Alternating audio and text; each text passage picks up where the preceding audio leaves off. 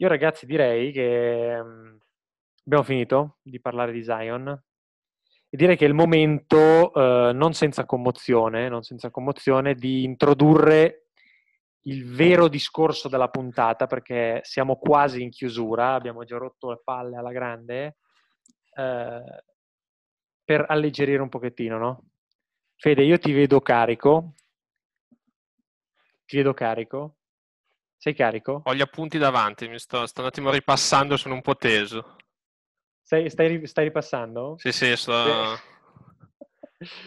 allora, io intanto cerco la, cerco la sigla per vedere se viene fuori un effetto decente da sottofondo.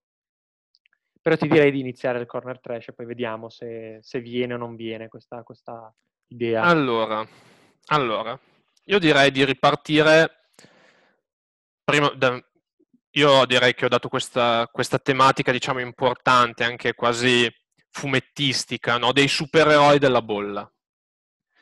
Cioè, cosa intendo per Senti. supereroe della bolla? Intendo che... Supereroe della bolla, si sente il supereroe della colonna sonora? No. Purtroppo non si sente. Si sente niente, vabbè dai andiamo. Allora, supereroe della bolla. Cosa intendo per supereroe della bolla? Quanto è stata lunga questa, diciamo, off-season forzata? E, e, da quanto soprattutto i giocatori sono nella bolla, perché praticamente ci sono entrati un mese fa, no? E quindi chi è che ci ha fornito l'intrattenimento che tanto ci è venuto a mancare quando è venuto a mancare l'NBA? E quindi io ho definito supereroi questi giocatori che, diciamo, per certi versi hanno fatto cose più importanti che giocare a basket. Io, che sono ugualmente importanti al giocare a basket. Per me più importante, però insomma sono punti di vista. Io partirei con quello più mainstream, di cui si è più parlato, e cercheremo di dare anche una prospettiva, diciamo, meno, meno, diciamo, meno calcata dalla stampa normale, ovvero Lou Will. Che è uscito dalla bolla impermesso, diciamo, per motivi personali, è finito nelle storie Instagram di Jack Harlow, e qui c'è già il primo snodo importante, perché Jack Harlow è in questo momento rapper trash di riferimento, probabilmente, con una canzone che si sente più o meno anche nella metro di Londra. Eh, gli, esperti, gli, esperti, di trash conosceranno. Sì, è un po' la Old Town Road di quest'anno come rottura di coglioni. Eh, scusate, no? mi dissocio chiaramente. Da... E, ehm, occhio, occhio, perché eh, attenzione, eh, cioè a noi piace Old Town Road perché poi... Sì, sì, sì, no, certo, il problema è che Perché poi finiamo nei casini legali, sapete che sì, siamo sì, tenuti certi standard di qualità qui e quindi non è che possiamo fare proprio la rava la fava, dire quello che ci passa. Sì. No, secondo, spe... alcuni, secondo, secondo alcuni, alcuni, dopo, cioè, dopo un tot di riproduzioni diventa un pochino pesante. Un Infatti, io noioso, sto, aspe- un, sto, un sto aspettando il dodicesimo remix per riapprezzarla da capo. Tu personalmente, ma anche questo programma. Anche questo programma. Esatto. E, Ma secondo alcuni... Secondo alcuni Harlow immortala Will a Magic City. Cos'è Magic City? Magic City è un club per gentiluomini iconico di Atlanta, ma dove la parola iconico è veramente con la I maiuscola. Per farti mm. capire quanto iconico è dove Quevo, il leader dei Migos, ci ha portato l'attuale fidanzata per il primo appuntamento che è più o meno equivalente come se Theodore Roosevelt arrivasse, non lo so, dove, dove Woodrow Wilson e gli altri hanno firmato il trattato di Versailles. Ecco. Esatto, esattamente. E soprattutto cioè è famoso vabbè, per le lette di pollo che sono anche dedicate a Lou Will, perché c'è la varietà Lemon Pepper che è stata scelta personalmente da Will per essere aggiunta al menù. E infatti lui ha usato il cibo come scusa se non fosse che poi ci sono testimonianze foto che lo ritraggono con le intrattenitrici locali di Magic City. E niente, quindi lui Will per dieci giorni si è sacrificato. Passiamo al prossimo. Per Ma par condicio... gli hanno dato? Mm? Solo dieci giorni solo di dieci giorni. Solo dieci giorni. Solo dieci giorni. Ma per par condicio passiamo al prossimo, che mm. è Dwight Howard, quindi altra sponda di LA, e al di là delle dichiarazioni molto discutibili, diciamo, sulle tematiche scientifiche degli ultimi mesi, che tralasciamo perché insomma non meritano di essere riprese, è stato l'unico partecipante al pool party organizzato dall'NBA per inaugurare la bolla. Cioè, cosa vuol dire pool party? Che l'NBA ha organizzato questa specie di serata in discoteca con tanto di DJ nasty, quindi un Ja Rule versione bolla, Eh, Ja Rule versione bolla perché non c'era nessuno tranne Howard a vederlo e ad ascoltarlo. E, e, sostanzialmente Howard è stato l'unico a presentarsi e ha passato la serata con gli inservienti, diciamo gli addetti ai lavori, le bariste, le donne delle pulizie che erano lì presenti, consumando un Cancun colada, secondo le nostre fonti. Poi parleremo anche della rilevanza del, del cocktail che ha bevuto perché avrà, avrà, un senso in questa storia, esatto. no? Eh, è quello con cui spera di festeggiare, immagino, il titolo eventuale ma soprattutto parliamo dei due veri eroi. Io li ho rinominati Danny Ocean e Rusty Ryan moderni, cioè i protagonisti di Ocean's Eleven, penso due mm. dei criminali più iconici nella storia del cinema, eh, quantomeno diciamo del cinema un po' pop, e sono Kelly Ubre e Richon Holmes. Cosa succede? I giocatori sono appena entrati nella bolla, no? quindi all'inizio dell'isolamento. Sì, insomma, la tensione, la tensione è, è, è, massima. Ecco, la certo. cucina è scadente soprattutto, perché i primi giorni abbiamo visto tutte le foto sui social network, c'erano il cibo, diciamo, liofilizzato da astronauti. Ricordavano il Fire Festival e per chi non si fosse ascoltato le precedenti puntate di questa rubrica, non un complimento. Non un complimento. E quindi Kelly Ubre posta un tweet che rischia di passare alla storia come due o tre tweet più importanti della stagione corrente NBA nel quale suggerisce di avere il modo per far entrare il cibo, diciamo, di contrabbando nella bolla. Richard Holmes, in maniera, diciamo, molto furtiva, molto elusiva, gli twitta sotto di scrivergli nei DM.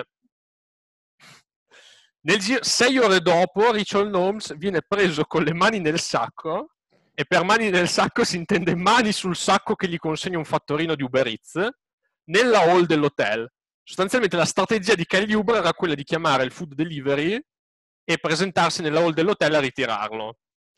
Diciamo, non il piano della storia. E, diciamo, la, anche Richard Holmes, con, eh, condannato 10 anni di quarantena per aver toccato il sacchetto appunto di Uber Eats. Quindi diciamo, uno va nello strip club ad Atlanta, l'altro tocca il sacchetto di Uber Eats nella hall dell'hotel, ha la stessa punizione perché giustamente la stessa esposizione al virus, no? Ma mi ricordi, ma mi ricordi dove gioca Williams e dove gioca Holmes? Eh, Holmes magari non no. se lo ricordi neanche lui, Williams nei Clippers. Eh, e Holmes dove gioca? Nei Kings. E c'è una differenza di diciamo, potere, ah, di fatturato, di presidente, insomma, di peso politico, no. immagino di sì, però non ne sono sicuro. Non lo so, la buttiamo lì, la buttiamo sì. lì, magari poi... Da verificare come sempre, come sempre, non è la posizione di questa redazione che ci sia una disparità.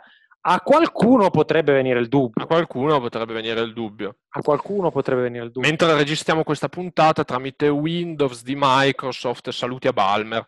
E la conclusione gran diciamo... prodotto, scusa, no, scusa, gran prodotto, gran eh, prodotto pagano, Windows, ma è talmente buono che dobbiamo lodare. Dobbiamo ringraziare Balmer che ci permette di registrare questa puntata.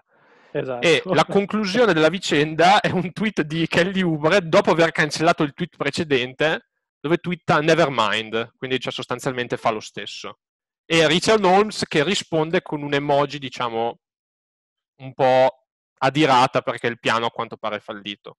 Concludo con una notizia che ti darà immenso piacere perché i ragazzi di Detroit, i Detroit Pistons, stanno già pensando alla prossima stagione, si stanno già ho muovendo letto, sul mercato. Ho letto, ho letto. Stanno già muovendo sul mercato, infatti hanno ufficialmente invitato ad un workout Jermaine Cole.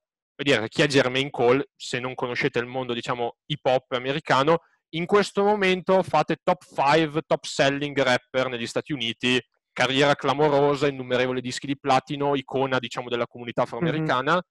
che si sta allenando per entrare in NBA. Ok, adesso ti do un pezzo di inside information che non ho assolutamente, ma deduco così a naso, eh, così a naso conoscendo l'ambiente di Detroit.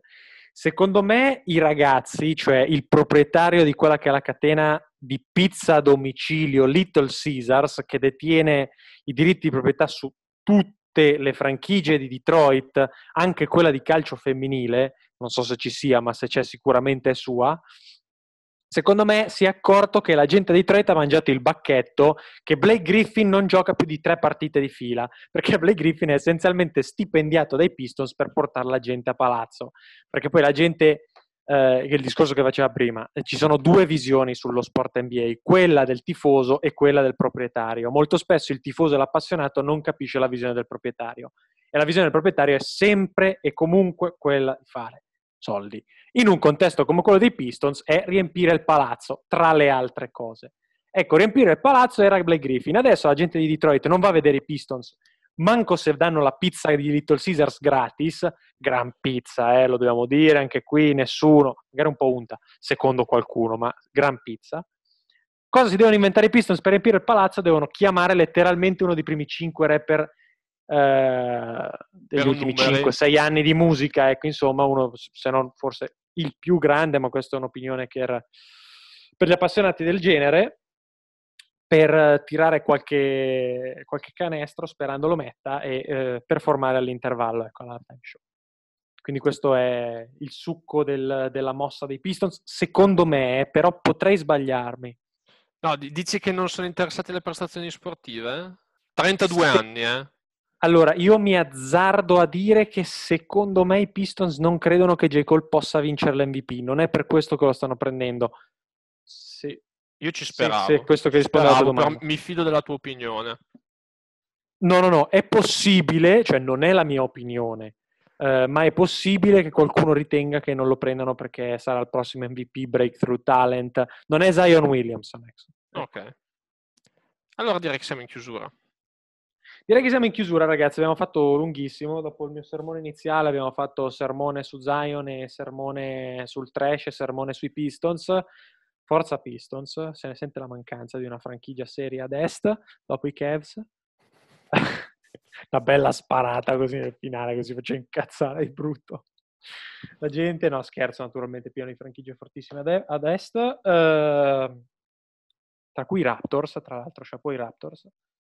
Ne parleremo eh, magari quando si giocherà per qualcosa di più serio. Esatto, esatto, ragazzi. Per adesso siamo ancora alle schermaglie iniziali. Parliamo di Zion, parliamo di trash. Poi, quando si parla di roba seria, si, si parla seriamente di questo sport. Bellissimo che c'era mancato uh, tanto. C'era mancato tanto.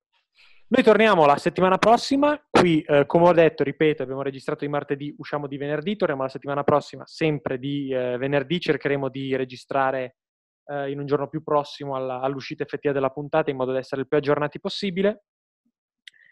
Uh, vi saluto e vi ringrazio anche a nome dei miei colleghi, immagino, e ci risentiamo a midrange qui la prossima settimana. Ciao e buon basket. Dan, so glad we were able to meet today. Thanks for coming over. Whoa, what's that? Pretty awesome, right? It's my new FlexiSpot E7 Pro Plus standing desk. Goes from sitting to standing with the push of a button. You know, I've been thinking about getting a desk like that. I have back pain from being in a chair all day, but I feel like they're either cheap and flimsy or crazy expensive. That's why I went with FlexiSpot. This desk is super sturdy but totally affordable. The base is made of automotive grade carbon steel. Sit on it. Oh, okay.